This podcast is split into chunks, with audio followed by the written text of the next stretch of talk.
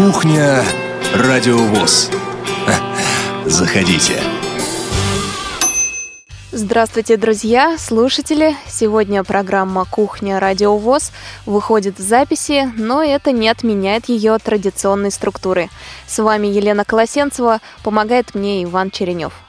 Сначала поговорим, конечно, о новостях радиостанции, и мне здесь хочется поздравить наших общественных корреспондентов. В прошлой программе «Кухня» мы говорили о проходящем фестивале «Вместе медиа» и обсуждении работ нашего общественного корреспондента Сергея Сынорова. Он сделал репортаж о тактильной выставке в Воронежском краевом музее. В выходные были подведены итоги, и Сергей занял первое место в номинации «Репортаж» по Центральному федеральному округу. Так что поздравляем его. Работу вы можете оценить, зайдя в архив программы, раздел «Из регионов». Она называется «Прикосновение к истории». Вторая радостная новость пришла из Чувашии. В этом году мы отправили несколько заявок на участие в пятом международном конкурсе компании Ростелеком. Называется конкурс «Технологии для жизни. Больше возможностей» на лучший материал об инновационных технологиях и сервисов, а также их применении в разных сферах жизни общества. Этот конкурс проводится среди региональных журналистов, и на этой неделе были подведены итоги окружного этапа в Приволжском федеральном округе. Кстати, именно по этому округу мы отправляли несколько работ, но жюри регионального этапа приняло решение дополнительно отметить спецпризом нашего общественного корреспондента, одного общественного корреспондента, талантливого и быстро развивающегося журналиста Олеся Гавриленко. Ее репортаж называется «Работа без мышки. Технологии для людей с нарушением зрения». В этом репортаже Олеся узнала, где в ее родном городе можно изучить работу за компьютером вслепую, а также можно где распечатать текст шрифтом Брайля и познакомиться с современными сенсорными устройствами, которые доступны для людей с нарушением зрения. Поздравляем тоже и Олесю со столь приятной новостью. Будем ждать подведения итогов во всех округах. У нас есть еще работа в Центральном федеральном округе. Ну а затем э, подведение итогов всего конкурса. И еще одна приятная новость. 21 апреля 2016 года состоялось общее собрание Российской Академии Образования. Часть этого собрания была посвящена выборам действительных членов э, Российской Академии Образования и по отделению философии образования в номинации «Методология законотворческого процесса в образовании» выбирался Олег Смолин.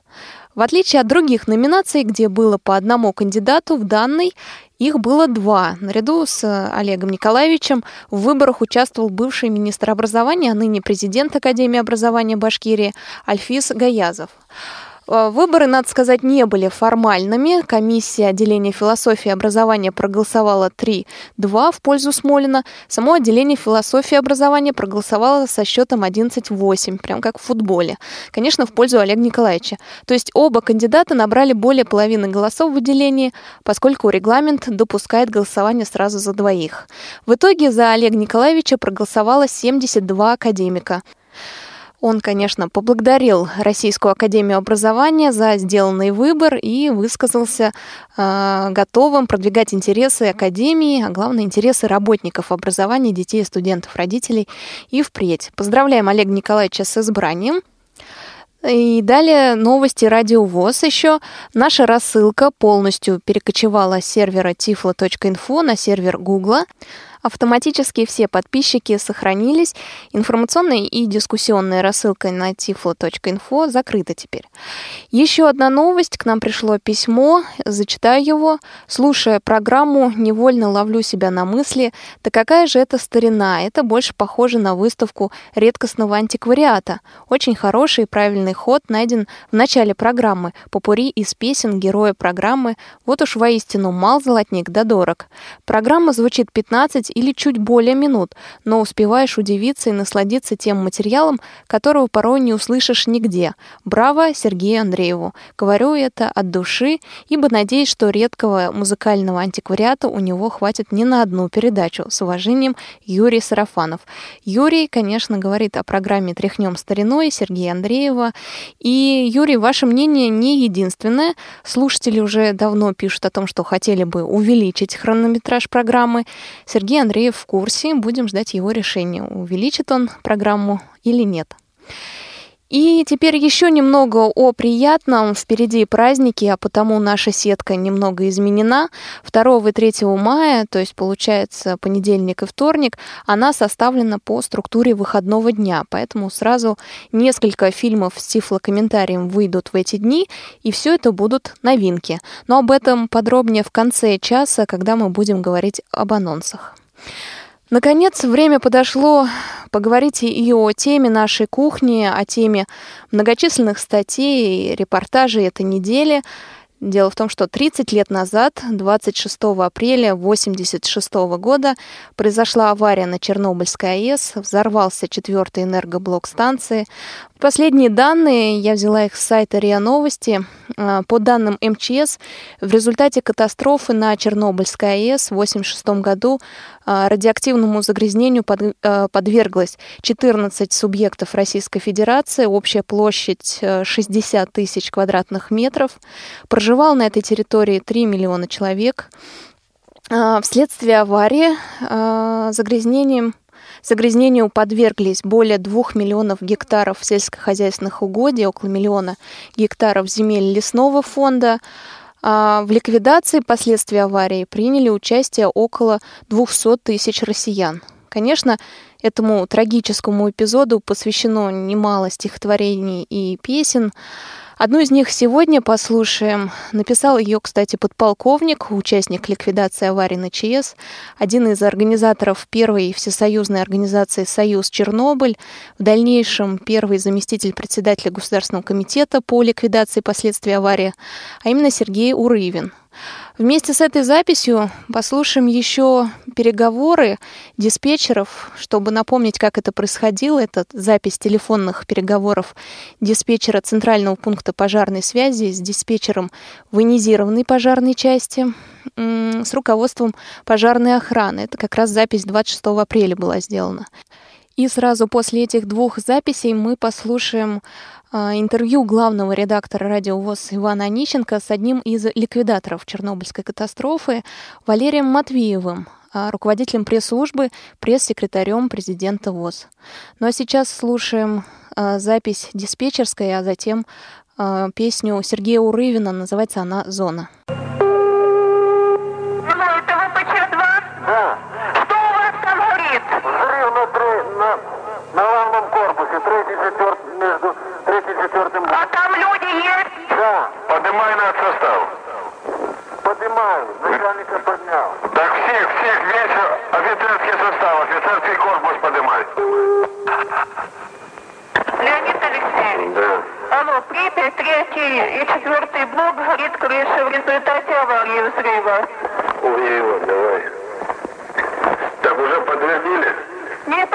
Не подтвердили, авария там произошла у них. Это диспетчер Припяти сказала. Пожарная охрана. Алло, Иванков? Да, да. Значит, вы выезжаете в Припять? Алло? Да, да, я слышу. На атомную станцию выезжаете. Там третий, четвертый блок горит крыша. Алло, Полесская? Да, да. Вы, значит, выезжаете на атомную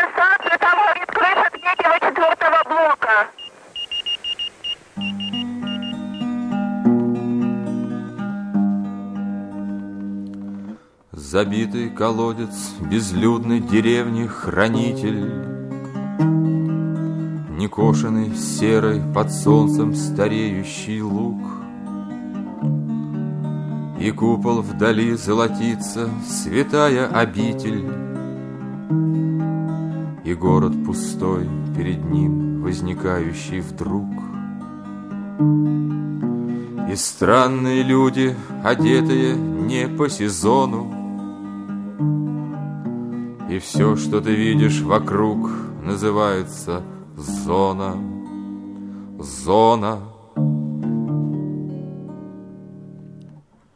На всей планете ты пока еще одна, На сотню лет ты на забор обречена, Здесь совесть каждого тобой облучена, И биография с тобой обручена. Ты как наглядное пособие беды, В грядущем веке расцветут твои сады, Терпеть и ждать уж такова твоя судьба, Терпи и жди, не прекращается борьба. И странные люди под яростный стон механизмов С хозяином зоны отчаянно схватку ведут. Здесь деньги не в счет, но в отличие от коммунизма Здесь право на отдых отвергнуто правом на труд. А той колокольни уже не услышим мы звона — Немая молитва плывет над квадратами зоны. Зона.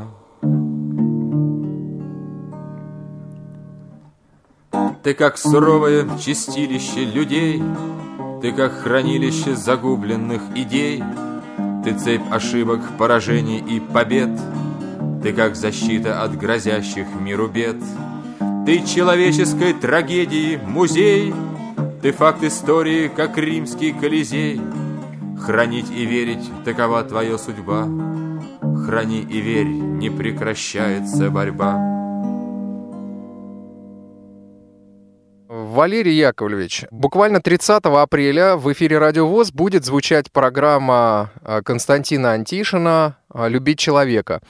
И темой этой программы стала годовщина очередная, 30-летие с момента э, Чернобыльской трагедии на Чернобыльской АЭС. Э, скажите, пожалуйста, вы помните этот день?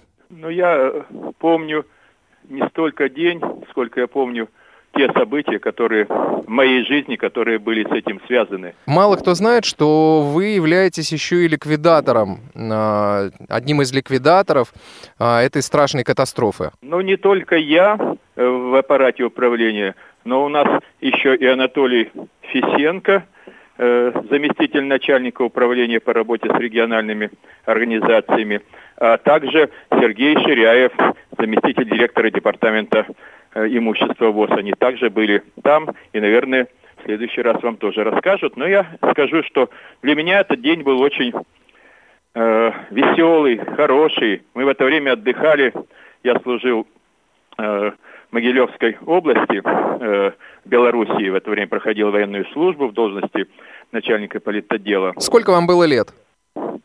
Ну, 86 минус 52, 34 года. Совсем и молодой парень, почти что мой да, ровесник да. на тот момент. Да, и, конечно, мы ничего не знали. Отдыхали, была прекрасная была погода на всей Белоруссии в это время. И никто ничего, ни о чем не слышал. Но, тем не менее, вот в Могилевской области, как раз и когда мы в это время жили, тем не менее, к вечеру вот, на э, стеклах домов вдруг оказалась такая желто, желтоватая пыльца.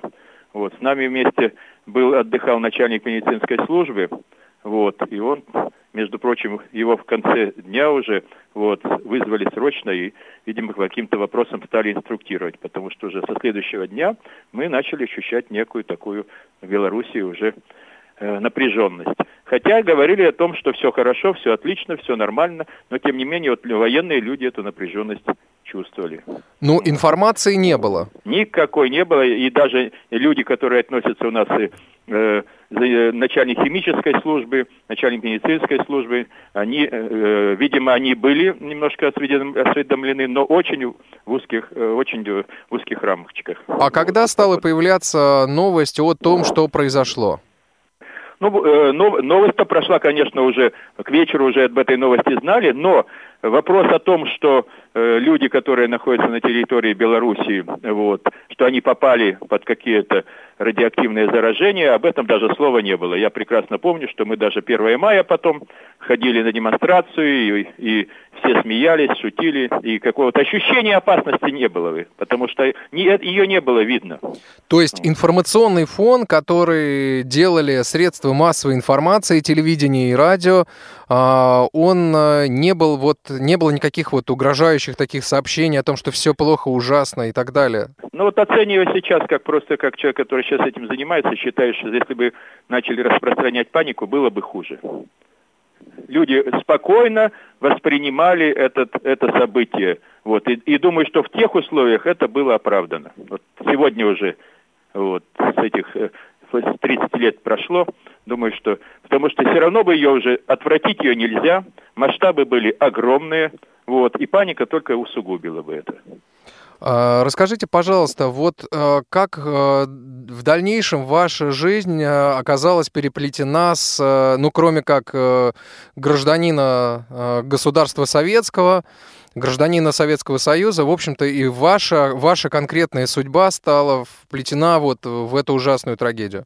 Ну, я вам скажу, что вот территория Беларуси, 20, четверть этой территории оказалась зараженной. Именно заражение – очень опасное, оно опаснее всего оказалось, потому что облако, то облако, которое э, скрылось от радиоактивного взрыва, вот, и э, четверть пахотных земель Беларуси было поражено радиоактивным заражением. Конечно, это не могло не сказаться, и э, военные люди, э, люди военные, люди в штатском были призывались на военные сборы для того, чтобы Э, проводить работы по обеззараживанию территории. Ну вот поскольку я служил в Белорусском военном округе, вот и через на, э, на следующее лето, после в 1987 году, вот, э, начались снова активные работы по ликвидации последствий. Особенно у нас пострадали, вы знаете, Гомельская и Могилевская области. Вот как раз на территории Могилевской области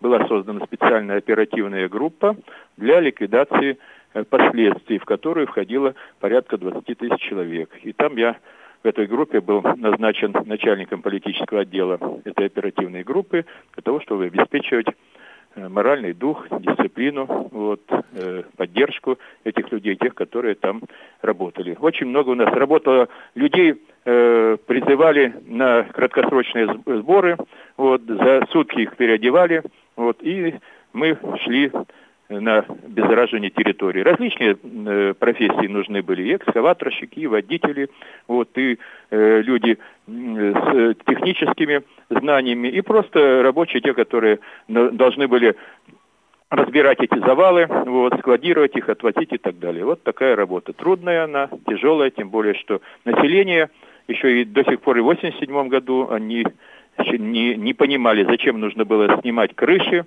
Зачем нужно было убирать различного рода э, э, строения для того, чтобы э, убрать эту э, огр- огромную радиоактивную зараженность? Угу. Скажите, пожалуйста, а вы, э, я так понимаю, служили, а семья была с вами в этот момент? Нет, семья у меня жила в городе Осиповиче Могилевской области в это время. Вот я там же вахтовым методом шла работа, то есть нужно было э, 30 суток на каждого офицера э, давалось времени на то, чтобы работать в этой зараженной зоне. Вот. Ну, у меня так получилось, что мой сменщик запоздал, и мне пришлось 45 суток там провести. Я вам скажу, что, конечно, тогда это не, не понималось, а потом, через прошествие времени, когда я вспоминал, э, начал вспоминать, как это все было, конечно, непросто. Вот. В, это, в, в эти годы в Белоруссии был небывалый урожай грибов, огромные грибы-мутанты.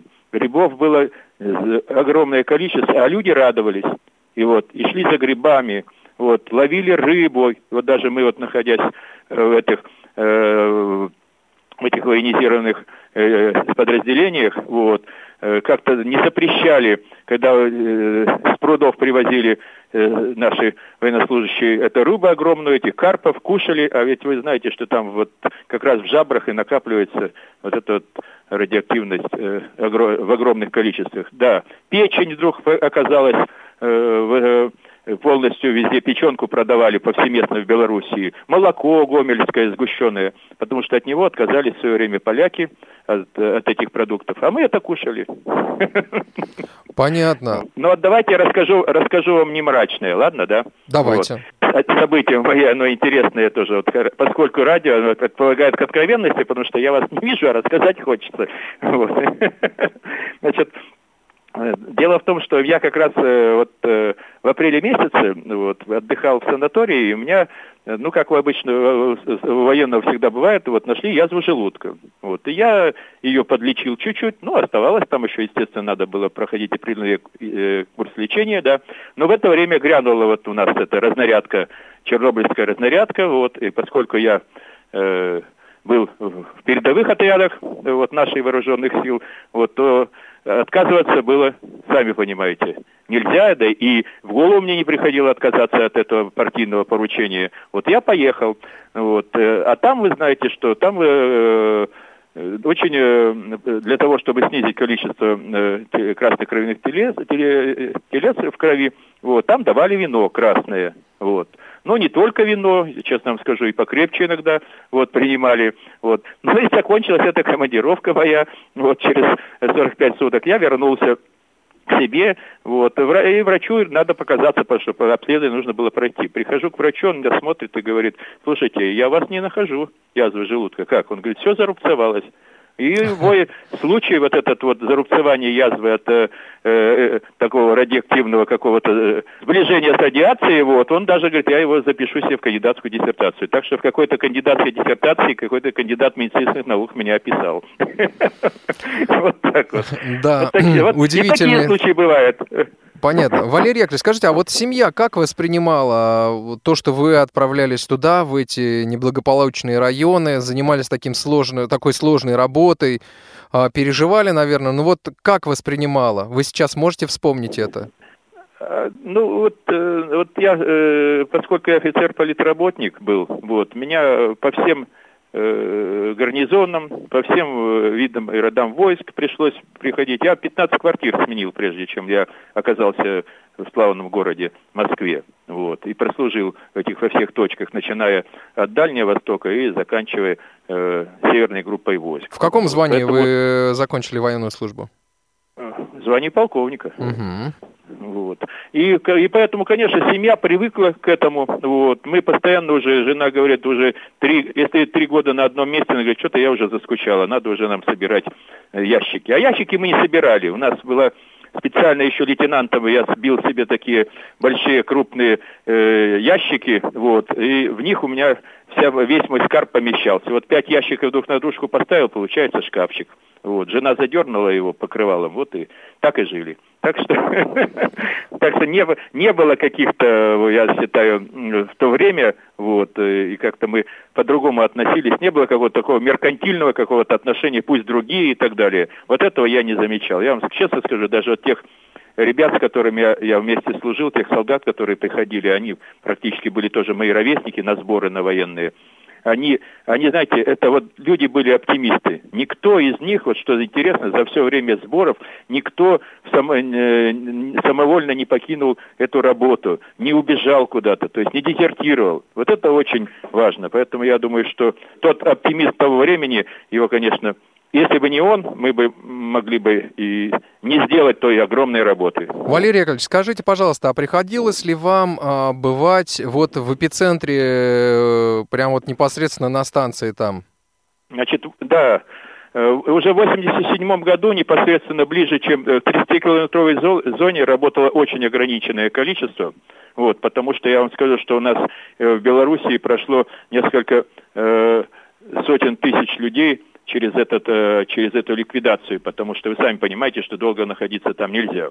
Вот. Я один раз только туда, э, туда проезжал по долгу службы, вот, э, находился там несколько суток, но это было, так сказать, сейчас пока еще рано, наверное, говорить об этих вещах. Вот. Был я там, я вам скажу, что вот эти вот мертвые города я видел воочию. Это было страшно. Мертвые города и собаки, которые выжили там и они бегают по этим мертвым городам. Больше ничего там не было. Это, конечно, тяжело и трудно, и, и очень э, памятно для меня. Скажите, пожалуйста, а вот ну часто ли сейчас вы вспоминаете и как-то вот э, ну собираетесь ли с э, друзьями в эту страшную годовщину? Наверняка же остались и сослуживцы, которые нынче живут в Москве. Вот, э, конечно, Иван, с теми людьми, с которыми я вот вместе э, попал туда, вот, со многими мы, мы переписывались, но, к сожалению, многие ушли. Я вот сейчас хотел бы вместе с вами помянуть тех, кто стал жертвой этой катастрофы.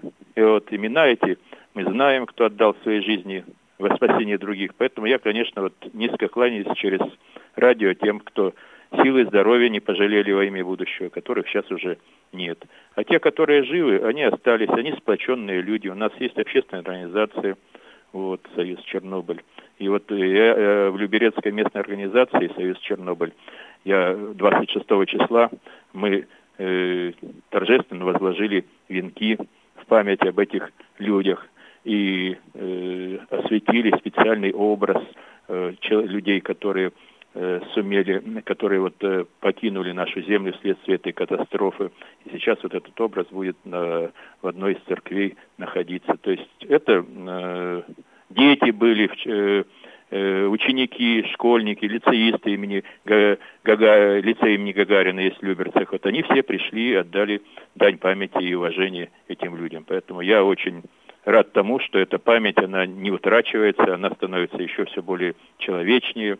Вот. И, конечно, за это я благодарен всем потомкам. Как вы считаете, какие уроки мы должны все извлечь из э, того, что произошло?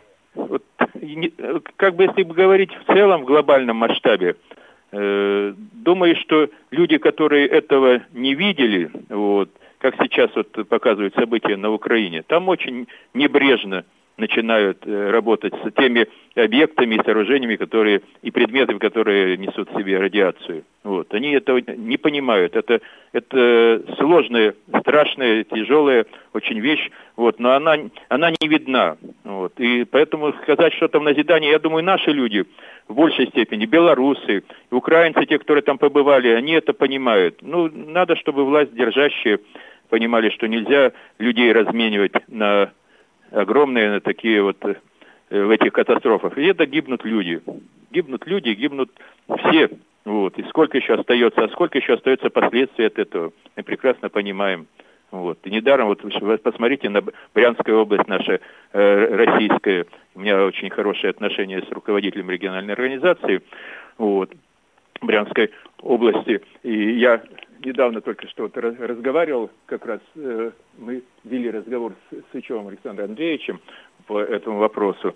Вот, он, у них тоже, они, они поддерживают эту память. И, конечно, если бы спросили их, ну, никому не пожелать того, что произошло. Валерий Яковлевич, вот э, буквально совсем скоро э, весь православный народ будет отмечать Воскресенье Христова, которое в этот раз еще совпало с другим праздником, э, 1 мая. А, праздник весны и труда. А, вот э, скажите, пожалуйста, ваше, ваше пожелание нашим радиослушателям, членам Всероссийского общества слепых, как э, от э, руководителя, как от человека, который помнит и прошел весь этот ужас, человек, э, чья жизнь самым теснейшим образом связана с историей нашей страны. Э, вот ваше пожелание в эти два, в общем-то, очень важных для и нашей страны, и всего нашего народа праздника.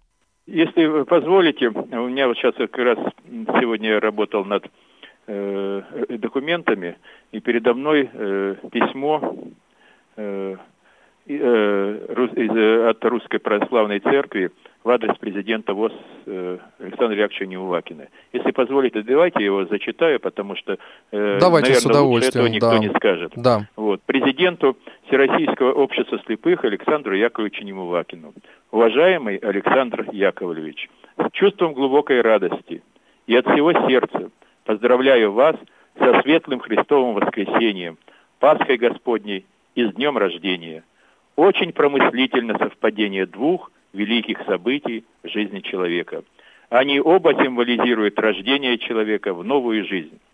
Воскресший Спаситель да укрепит вас в деле вашего благородного служения и сохранит в душевной и телесной крепости на долгие годы. С уважением, Пантелеймон, епископ Орехово-Зуевский, викарий Святейшего Патриарха Московского и всея Руси.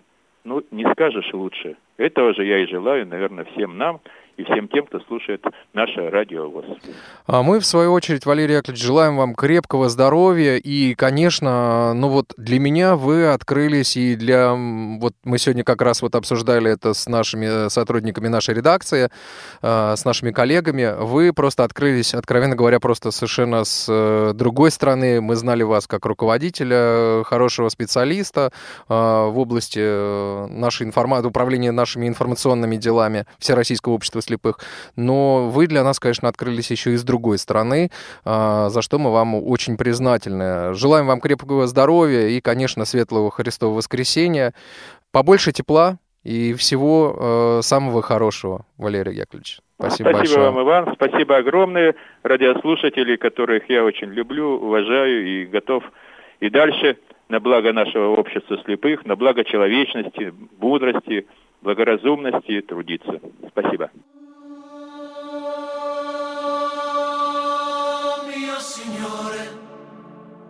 Dimmi come possiamo fare per evitare che il mondo salti in aria.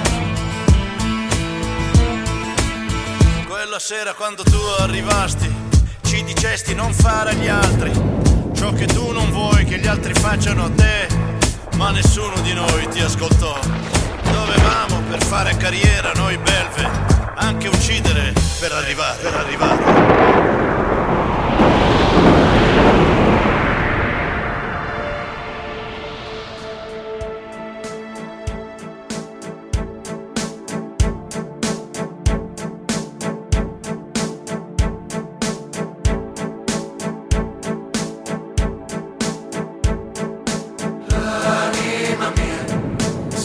nel tuo silenzio.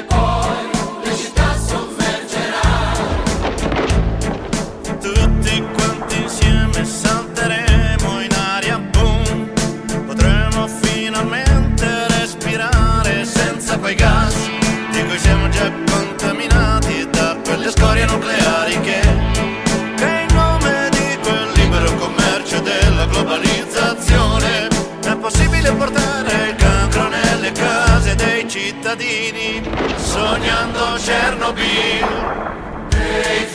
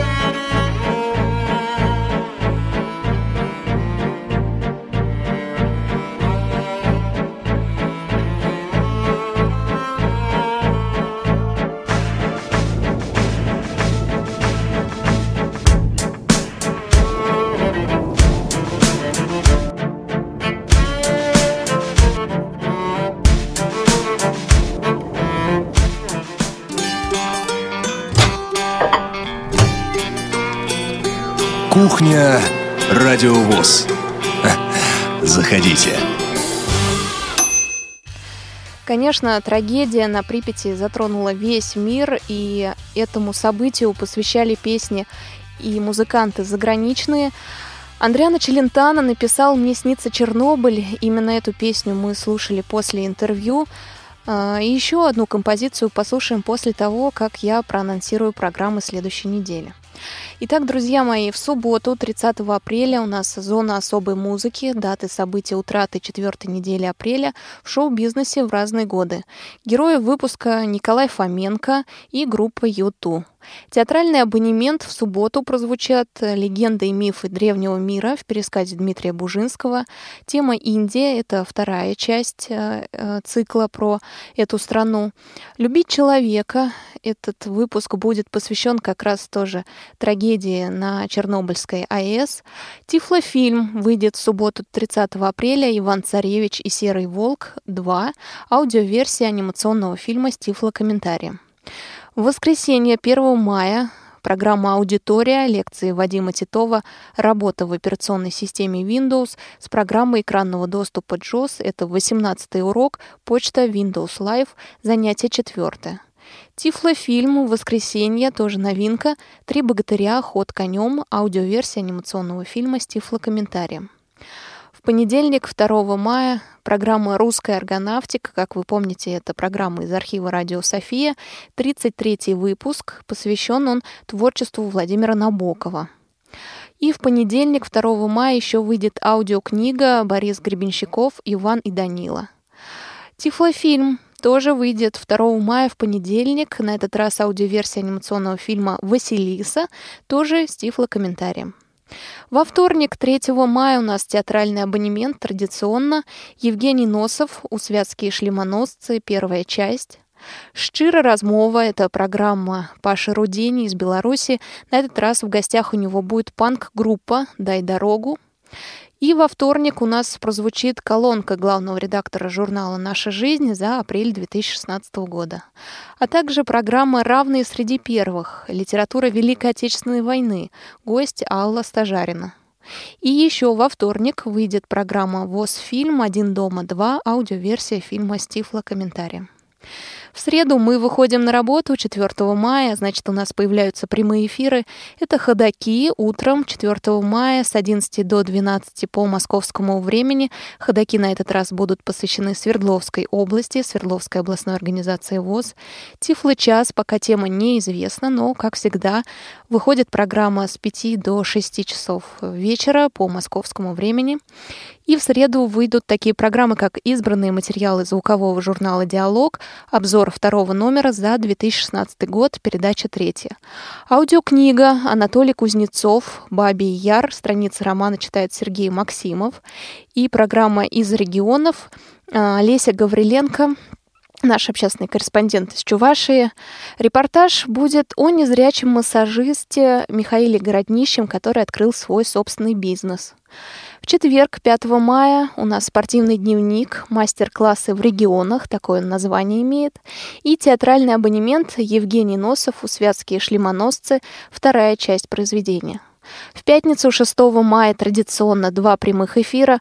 Утром «Скажите, пожалуйста» и вечерний эфир в 16 часов по московскому времени «Кухня. Радио ВОЗ». Новости трудоустройства. Четвертый выпуск выйдет также в пятницу 6 мая.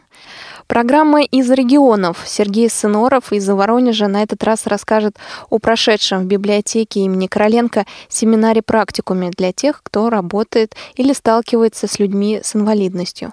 Бытовой вопрос на этот раз ведущий автор программы Максим Петров расскажет о мультиварке, даст э, практические советы. И в пятницу выходит программа «Беседка». В гостях музыкант, композитор Андрей Крюков. А если вернуться к теме нашего разговора сегодня, то я хочу еще добавить, что на аварию в Чернобыле отозвались музыканты, наверное, всех стран, не только Адриана Челентана, не только э, Сергей Урывин, которых мы слушали сегодня, но и, например, Дэвид Боуи. Он написал песню по этому поводу, называется она «Time Will Crawl». Сейчас мы ее и послушаем, а я с вами попрощаюсь сразу после того, как услышим голос Дэвида Боуи.